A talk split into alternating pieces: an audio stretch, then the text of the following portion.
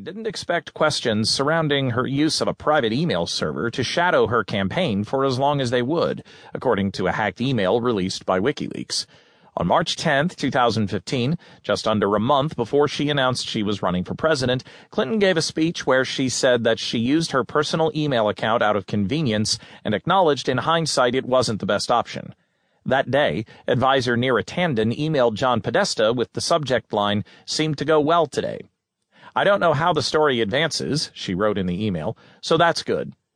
They will go after the server, but that takes us back to Benghazi, which is good for us," Podesta responded.